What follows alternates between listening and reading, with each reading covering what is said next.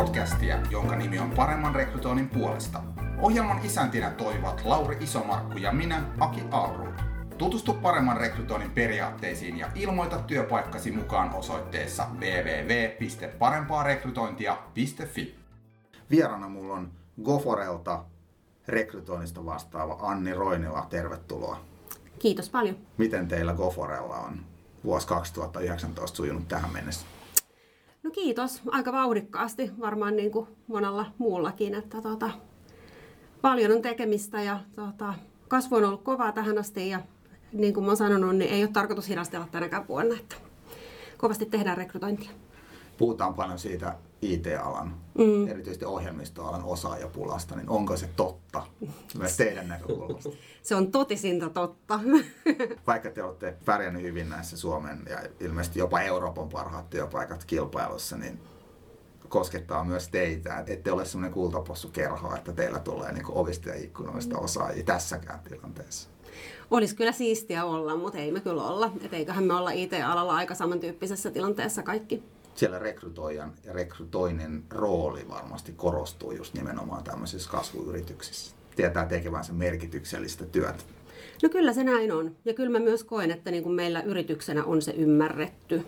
Että, tota, että se ei ole vaan sellainen hieno korulause siitä, että rekrytointi on niin kuin tosi keskeistä ja osa strategista tekemistä, vaan kyllä se on niin kuin ihan näkyy käytännössä. Teemana tämän kertaisessa podcast-lähetyksessä on kohtelemme työnhakijaa inhimillisesti. Mutta ennen kuin mennään käsittelemään itse aihetta, niin olisi kiva kuulla susta vähän lisää. Mun nimi on tosiaan Anni Roinila ja mun rooli Koforella on se, että mä vedän meidän rekrytointia ja sitten myös tota meidän työn, työnantajamielikuva tekemistä. Mulle tulee itse asiassa nyt huhtikuun alussa vuosi Koforella täyteen, mutta rekryjen kanssa mä oon ollut tosi pitkään tekemisissä aloittanut itse asiassa vuonna 2005.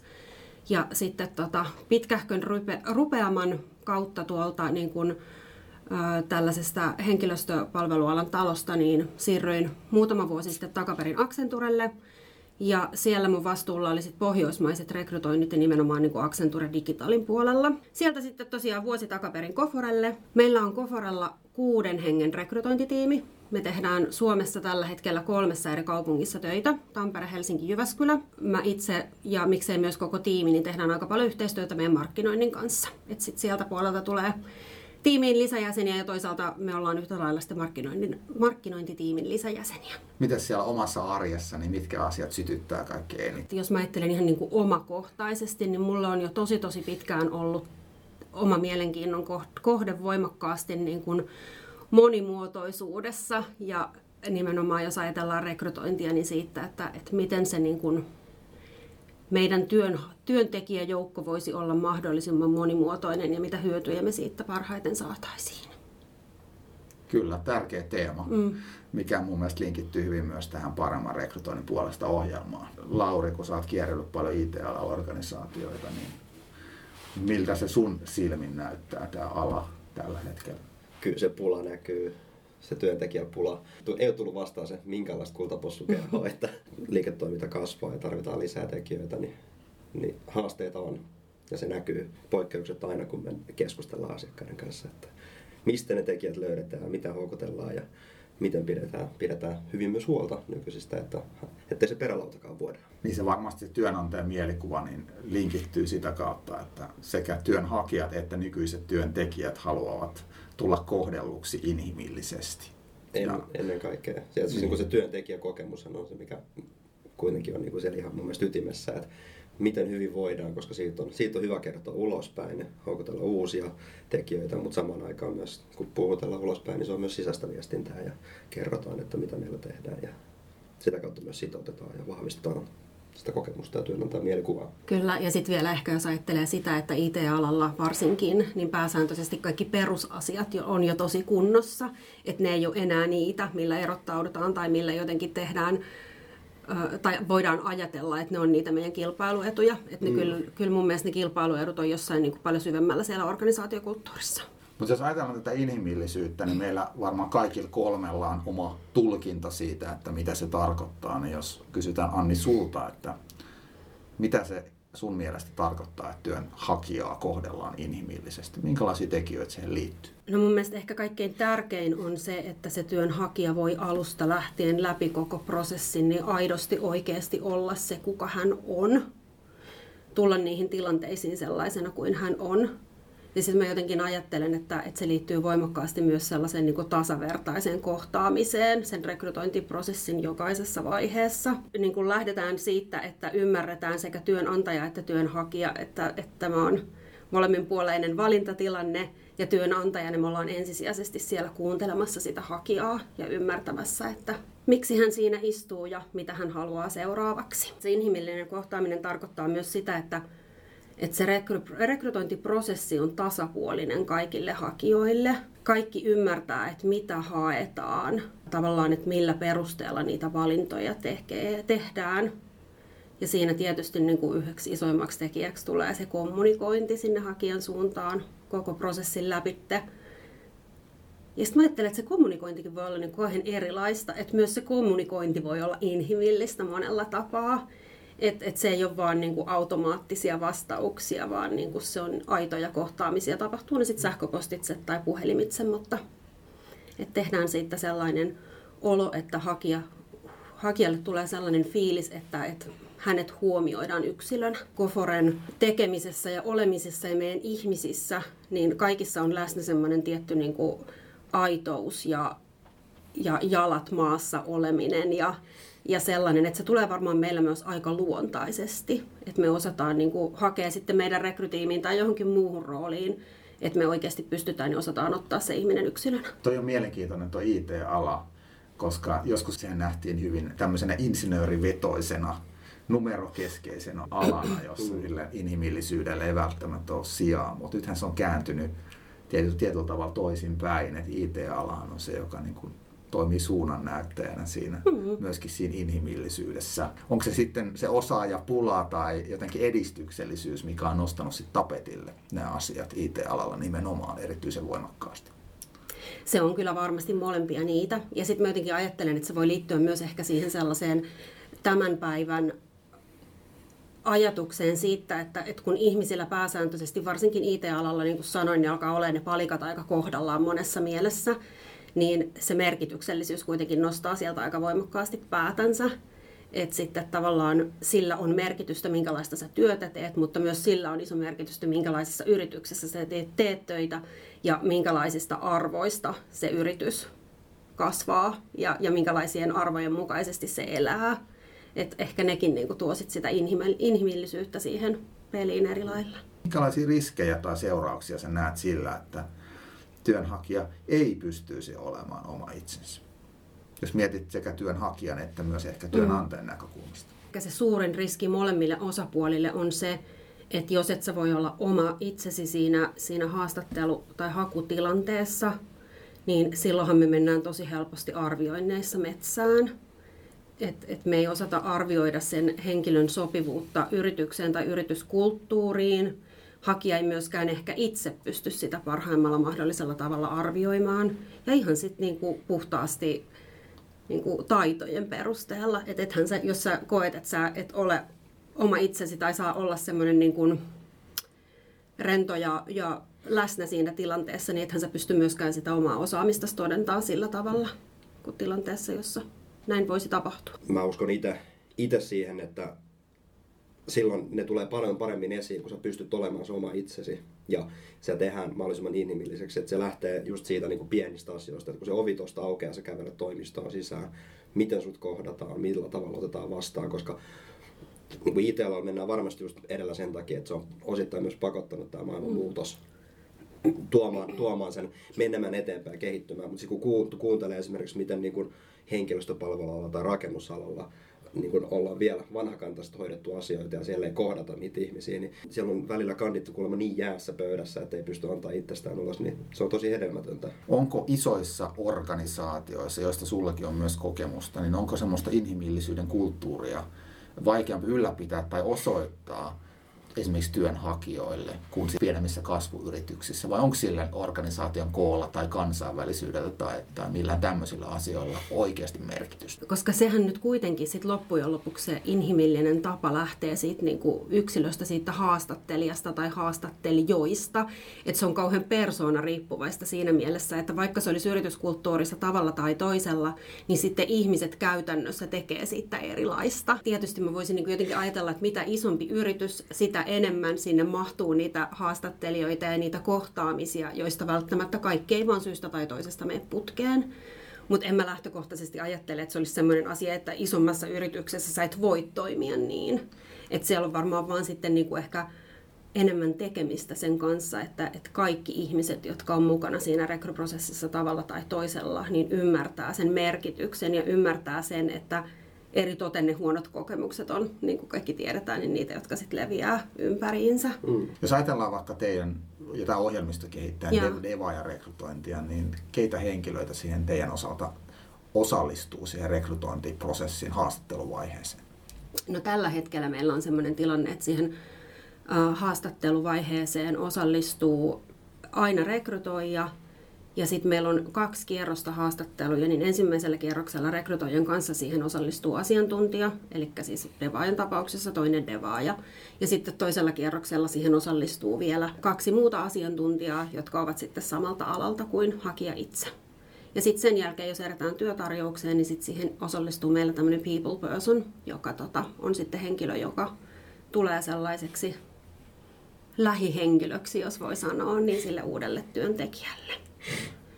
Mutta siis meillä on tosiaan itselläkin rekrytointiprosessi tällä hetkellä vähän muutosvaiheessa siinä mielessä, että, että kun ollaan kasvattu niin kovasti viime aikoina, niin tämä meidän prosessi niin ei ehkä enää toimii ihan jokaiseen kohtaan. Että me yritetään löytää sitten niin kuin erilaisia vaihtoehtoja tehdä niin, että se olisi aina mahdollisimman hakijaystävällistä, on tilanne mikä tahansa. Mutta aika monta ihmistä siinä mm. pääsee omalta osaltaan vaikuttaa siihen mielikuvaan, mikä synnytetään siinä haastatteluprosessin aikana. Yksi meidän vahvuuksia siinä niissäkin tilanteissa on se, että myös meidän haastattelijat on aina omia itsejänsä. Että ei heistäkään kukaan yritä olla mitään muuta.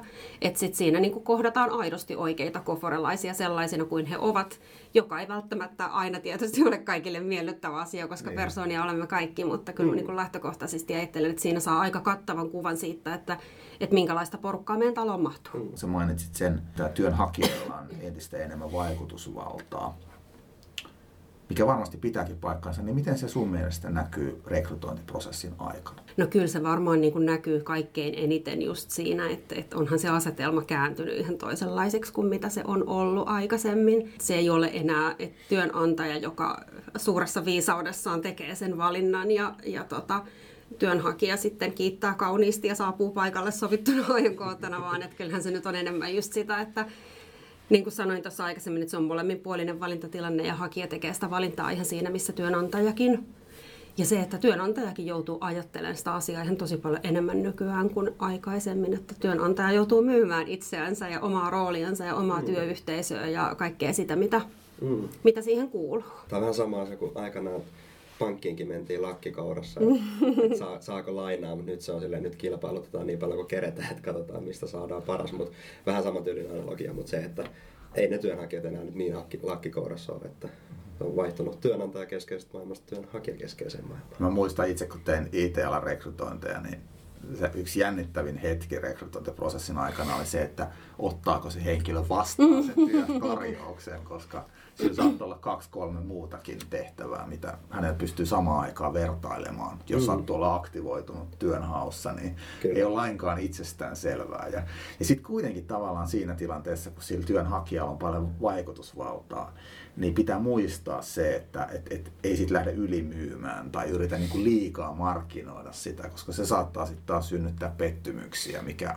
mun mielestä ei taas ole semmoista niinku inhimillistä toimintaa. Toi on ihan sairaan hyvä pointti mun mielestä just se, että niinku, toki meidän pitää myydä itseämme ja meidän pitää kertoa, mitä, mitä me olemme ja mitä meillä voi, on mahdollista saada, mutta samaan aikaan sen kaiken pitää olla totta koska sitten se kuitenkin niin jokainen rekrytointi on jo lähtökohtaisesti aika kallis. Ja sitten kun se menee metsään sen takia, että me kerrotaan asioita, mitkä ei pidä paikkaansa, niin voimme sitten katsoa peilin sen jälkeen. Työnhakijakokemuksesta puhutaan paljon ja mä mielellään linkittäisin sen tähän inhimillisyyteen, koska moni on kritisoinut, että vaikka tietyllä tavalla se vaikutusvalta työnhakijoilla tietyillä aloilla on lisääntynyt, niin sitten kuitenkin moni kokee, että esimerkiksi se hakijaviestintä, niin se ei heijastele tämmöistä inhimillisyyttä. Mitä periaatteita sinä ja goforelaiset yleensä niin pyrkii noudattamaan tässä hakijaviestinnässä? No meidän ensisijainen periaate on se, että me vastataan kaikille hakijoille viikon sisällä. Yleensä me vastataan nopeammin, mutta se viikko on niin kuin se maksimiaika käytännössä.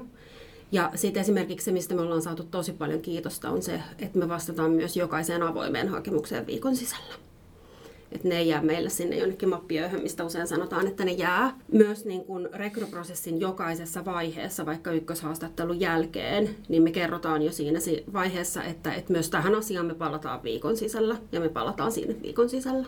Jos ei syystä tai toisesta pystytä, sitten niin kuin ilmoitetaan toki asiasta, että niin kuin pyritään siihen, että se koko prosessi menee sen mukaisesti, että hakija tietää koko aika, missä mennään. Just eilen esimerkiksi laitoin pari sähköpostiviestiä ihan vaan siitä, että lupasin palata keskiviikkona, mutta valitettavasti näyttää siltä, että menee torstaihin. Että tota, kiitos kärsivällisyydestäsi. Mutta vaikka se on niin kuin pieni aika, niin me koetaan, että se on ihmiselle, joka odottaa sitä päätöstä, niin se on kuitenkin aika tärkeä juttu. Ja sitten oikeastaan niin kuin se myös, että, että me halutaan olla niin kuin tavoitettavissa sen rekrytointiprosessin aikana niin, että hakijalla on varmasti niin kuin yhteystiedot myös niin kuin niihin asiantuntijahaastattelijoille ja hän pystyy kehen tahansa meistä olemaan yhteydessä ja kysymään lisäkysymyksiä tai tota, purkaan asioita, jotka mietityttää siinä matkan varrella. Kaikessa tässä myös jotenkin mä ajattelen, että siinä viestinnässä niin se palautteen ja ylipäätään niin kuin rehellisyyden merkitys on aika iso.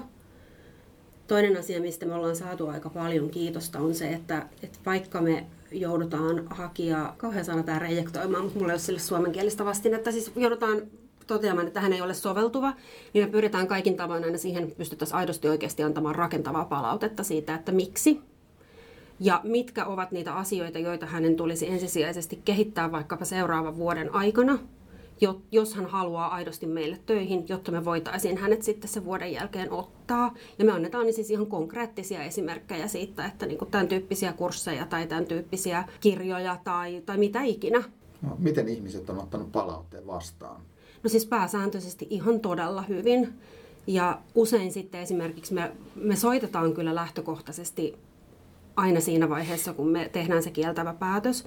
Mutta välillä nämä tällaiset asiat on helpompi kommunikoida sähköpostilla, niin sitten me saadaan kyllä vastauksia siihen erityisesti, että kiitos arvokkaasta palautteesta, että, että, että tota, on hienoa, kun joku näkee vaivaa sen suhteen, että kertoo, että miten voi mennä eteenpäin. Toi on kilpailuetu.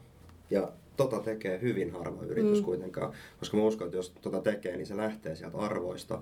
Ja se on myös siitä asenteesta, että halutaanko noin tehdä. Tuolla luodaan mielikuvaa, vaikka tulisikin se, etteipä, että nyt tällä kertaa valinta ei kohdistu sinuun. Mutta... Ja me yritetään tehdä sitä mahdollisimman pitkälle myös esimerkiksi sellaisissa tilanteissa, kun me ei oteta hakijaa edes prosessiin mukaan.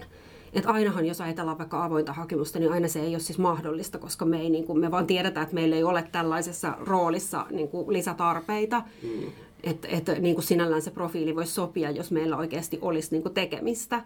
Mutta sitten niissä keisseissä, kun me oikeasti nähdään, että hakijalla on jo sellaista osaamista, mikä on meille tärkeää, mutta syystä tai toisesta sitä ei ole tarpeeksi tai se ei ole juuri oikeanlaista, niin kyllä me pyritään kertomaan se aina, vaikka ei edes niin kuin tavattaisi henkilökohtaisesti. Mitä mä itse kuulen perusteluja sille, että minkä takia tähän ei panosteta, on sitten se kiire. Niin mä uskon kuitenkin, että tämäkin on varmasti priorisointikysymys, että jos nähdään että tämä on merkittävä asia, niin sit mm. sille varmaan halutaan myös allokoida mm. sitä aikaa. Mm.